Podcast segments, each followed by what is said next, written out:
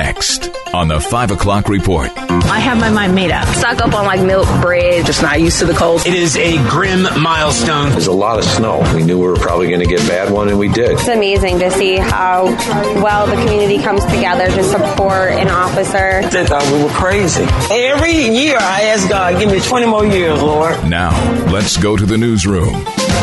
Good afternoon and welcome to the broadcast. I'm Family Life News anchor Sarah Harnish. Iowa voters will brave cold temperatures as they head out to the first in the nation caucuses tonight. It's time to vote. When you walk in there, do you already have your mind made up or are you someone who could be swayed? No, I have my mind made up, yes. And I did it early on and I looked at all the candidates. Not everyone has done the research. I'm still trying to decide which candidate I like the best out of the ones that we have. I'm struggling with that a little bit. I was actually made my decision last night. Donald Trump has a nearly 30 point lead. Nikki Haley sitting at about 20% of the GOP vote. Ron DeSantis 16%. A strong second place showing from Haley or DeSantis changes the narrative. And then, you know, Haley has a good shot of winning New Hampshire. That's not out of the question. 72% of the GOP vote in Iowa comes from evangelical Christians. Pastor Robert Jeffress thinks evangelicals will be key to Donald Trump's success in 2024. The left absolutely hates the idea of evangelical Christians being involved in politics. Yeah. But you know, when Jesus told us to be salt, he meant we're to be a preservative in society. Our faith doesn't just impact what we do for one hour on Sunday morning, it impacts every area of our life, including the people we select for public office. Trump won 84% of the overall evangelical vote in 2020. Caucuses start at 8 p.m. Eastern, 7 p.m. in Iowa. President Joe Biden joined Al Sharpton on his radio show today to talk about his reelection bid. Biden said his main motivation to run again was Donald Trump back in the race. 142 million of us are under wind chill warnings in the U.S. New York and Pennsylvania on the list. It's going to be 16 degrees tonight without the winds. Our high on Wednesday, 18. On Saturday, Kevin Williams calling for 15 degrees. The Arctic came south. I did stock up on like milk, bread, the usuals. That bitter cold cuts right through the center of the country. It's 13 degrees and snowing right now in Memphis, Tennessee. I think with Memphis in general, sometimes it's hard to prepare. We're just not used to the cold sometimes. Airlines have scrapped 2,500 flights. 6,000 have been delayed today.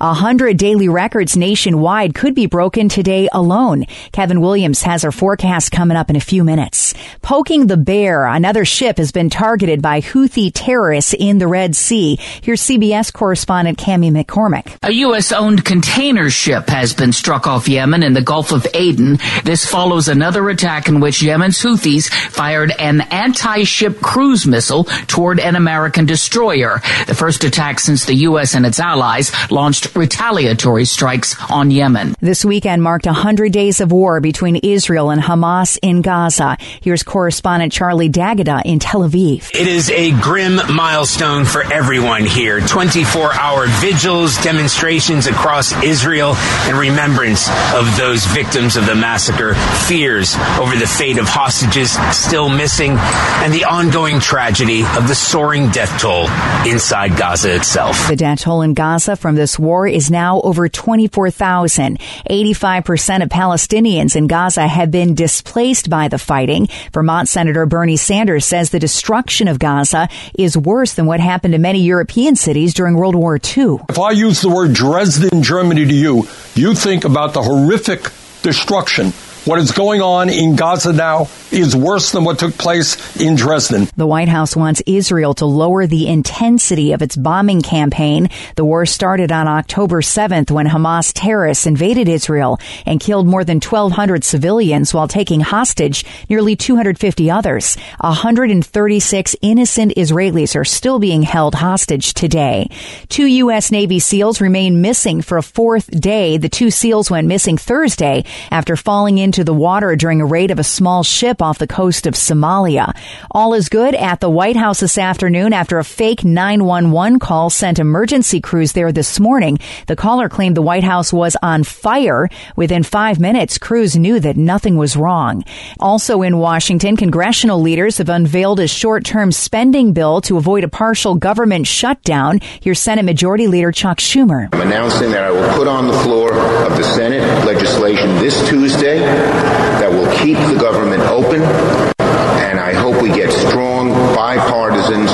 The measure funds the government through the beginning of March. And today we celebrate the legacy of Dr. Martin Luther King Jr. Martin Luther King III laid a wreath at his father's memorial on the day of his birthday. In honor of the memory of Dr. King. On this national holiday, everyone is encouraged to give back and volunteer. President Biden visited Philadelphia, where he helped support people who are food insecure. At the University of South Carolina, more than 160 students volunteered for service activities. So we're just going around this area right here and picking up trash and anything else to just clean up the community. Honoring the King legacy. Still to come on the 5 o'clock report, shoveling out your seat at the Buffalo Bills game, the miracle in Scranton, Pennsylvania, and teacher pay. Those stories in the news after Kevin Williams with weather. This is the 5 o'clock report on Family Life. We're anticipating another round of winter weather as low pressure moves up the middle Atlantic coast, brings our region some light snow. Overnight tonight into tomorrow, more Arctic air and lake effect in its wake. The call for tonight, well, skies will be clouding up and some snow will return, and that snow will continue into tomorrow. Heaviest amounts could reach half a foot in the Poconos. Generally, it's an inch or two. Low temps tonight, teens and low 20s. Temperatures change little tomorrow. And lake effect snows fire up again late tomorrow, tomorrow night into Wednesday in the belts to the east of the lakes. Otherwise, variable clouds and flurries with mixed sun on Wednesday. High temps, upper teens to the middle 20s. Thank you, Kevin. Let's talk a little more about that snow. The Bills Steelers game was rescheduled and kicked off at 4:30 this afternoon because blizzard-like conditions delayed the game in the Queen City on Sunday. But Bills fans were undeterred. They headed out in droves this afternoon. New York Governor Kathy Hochul says they were able to get the parking lots plowed around the stadium, but the stands, not so much. Fans were posting on social media they had to clear snow with their hands. Some of them got shovels from guest services and even used cardboard that they brought with just so they could sit down. We have up until you know the fans start coming in the stadium later in the afternoon. If it was a morning game, it'd be a little tougher, but a 4:30 game gives us that time. Again, the weather is not going to be perfect. It will not be a sunny, warm day with no snow, but it's nothing we can't deal with. And so uh, I feel very confident making it work. Meanwhile, a travel ban has been lifted in Erie County after those blizzard-like conditions pummeled the Queen City for much of the weekend. There's a lot of snow. I mean, there's at least two feet that's fallen in some areas, and uh, it came fast and ferocious. Here's Erie County Executive Mark Poloncarz. This is Buffalo. This is Erie County. We get lake effect snow. We knew we were probably going to get bad one, and we did. Rain will be the issue, not snow, in Florida tonight when the Philadelphia Eagles take on the Tampa Bay Buccaneers. That game is set for 8:15, also on ABC and ESPN. The Buffalo top shooting case will be the first U.S. Justice Department's death penalty case under Attorney General Merrick Garland. So far, under Garland's watch, under a president who vowed to abolish the death penalty, the Justice Department Had taken on no new death penalty cases. In fact, Garland had issued a moratorium to halt federal executions. That changed on Friday as federal prosecutors said they would seek capital punishment for the white supremacist who killed 10 black people at the Buffalo supermarket. There's a miracle going on in eastern Pennsylvania this week after a detective was shot in the line of duty in Scranton, PA last Thursday. One by one, business after business has been collecting donations or donating cash from meals to pay for Detective Gilmartin's medical bills. First, Cooper's Seafood House in Scranton told WNEP they sold king crab legs and gave half the cost of every dinner to the officer's family. We just heard about the awful tragedy and just want to support him in any way we can. Zummo's Cafe in Scranton donated 10% of all of its proceeds and matched the amount donated to help the officer.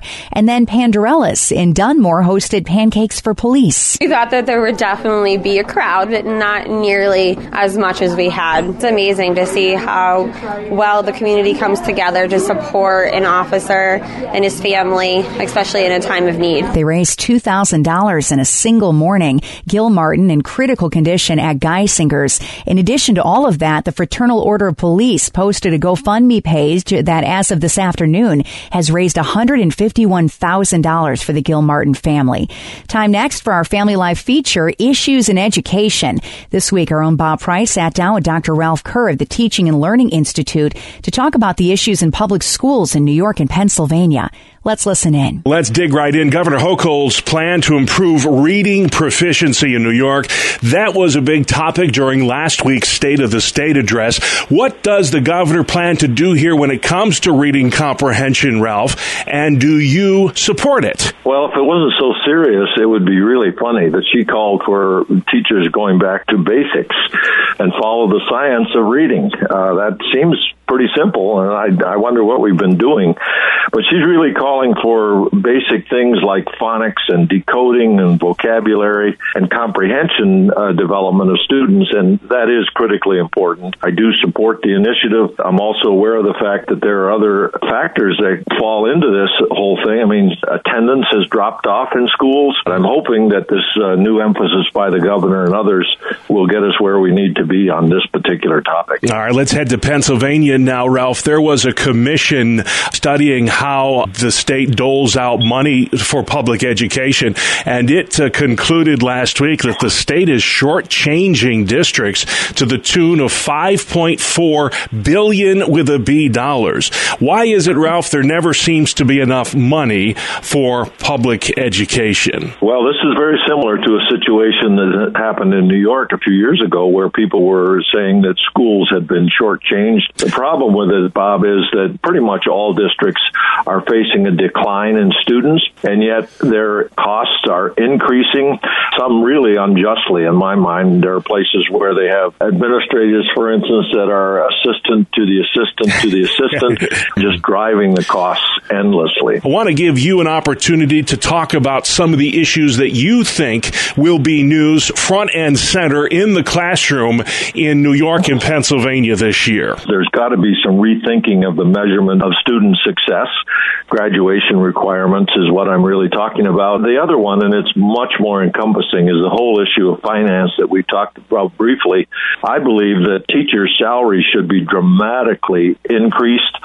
Right now, a person gets a four year degree goes into a classroom and maybe paid to start $33,000. You yeah. can work at McDonald's for $20 an hour hmm. and make that kind of money. That's Dr. Ralph Kerr with the Teaching and Learning Institute. We have this entire feature on a podcast. You can listen to it later by going to familylife.org slash news podcasts.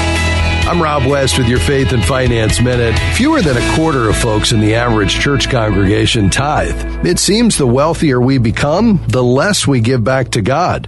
Most people say they'd like to tithe, but can't. Sometimes this is true, but too often they simply fear that they won't have enough. It's a form of spiritual bondage that prevents us from giving more. We don't trust God to provide. Our will is supposed to be aligned with God's, not opposed to it, yet we often make decisions that prevent us from giving more. In spiritual bondage, we let our fears dictate how much we'll give to God's kingdom. If you're struggling with fear, in earnest prayer, ask God to conform your will to His. He'll give you clear direction on how much to give. We can help you learn to manage your money according to biblical principles when you download the free FaithFi app. You'll find it on our website at faithfi.com. Coming up on the 5 o'clock report, every time you walk in the door, your meal is free. It's happening at a restaurant in Alabama. We'll tell you how after weather with Kevin Williams. On the weather map, we find winter weather, snow and ice to the Gulf Coast, temperatures well below zero in the heartland. We're anticipating another round of winter weather as low pressure moves up the Middle Atlantic coast, brings our region some light snow. Overnight tonight into tomorrow, more Arctic air and lake effect in its wake. The call for tonight, well, skies will be clouding up and some snow will return, and that snow will continue into tomorrow. Heaviest amounts could reach half a foot in the Poconos. Generally, it's an inch or two. Low temps tonight, teens and low 20s. Temperatures change little tomorrow. And lake effect snows fire up up again late tomorrow, tomorrow night into Wednesday in the belts to the east of the lakes. Otherwise, variable clouds and flurries with mixed sun on Wednesday. High temps, upper teens to the middle 20s. Thank you, Kevin. Finally, at 5, there's a restaurant in Alabama that's donating to the hungry every meal. At Drexel and Honeybees, there are no menus, no prices, and not a single dollar changing hands. It's because the entire restaurant was funded by a husband and wife team, Lisa McMillan and her husband Freddie, and half their retirement fund. Their Their heart is to feed the hungry with meals made from scratch. So when you first told your friends and family about this, they thought we were crazy. People were telling us, oh, "How you gonna? How y'all gonna open up a restaurant and people don't pay when the ones that's charging people going out of business?" Every Tuesday, Wednesday, and Thursday from 11 to 1 p.m., they feed people in the town of Brewton, Alabama. Some come in and drop money in a can, and others pull up a chair with nothing to give. Both are okay. 17% of the town is food insecure. Volunteers come in from all over the country, Indiana, Maine, to help serve the meals. Lisa says she does it because she was in the same position in the past. I was pregnant and uh, no food when somebody was barbecuing, and um, I smelled it, and I just started crying because I, I didn't I didn't have anything to eat, and I just want I don't want anybody to go through that. When you walk in the door, there's not an inch of wall that doesn't have a Bible verse written on it. Lisa bringing food for their gut and God for their heart. Every year I ask God, give me 20 more years, Lord. 20 more? 20 more years. That's right, 20 more years. These doors will never close. Feeding the need at Drexel and Honeybees in Brewton, Alabama. And that is the world that we live in for Monday, the 15th of January. I'm Sarah Harnish, and this is the 5 o'clock report on Family Life.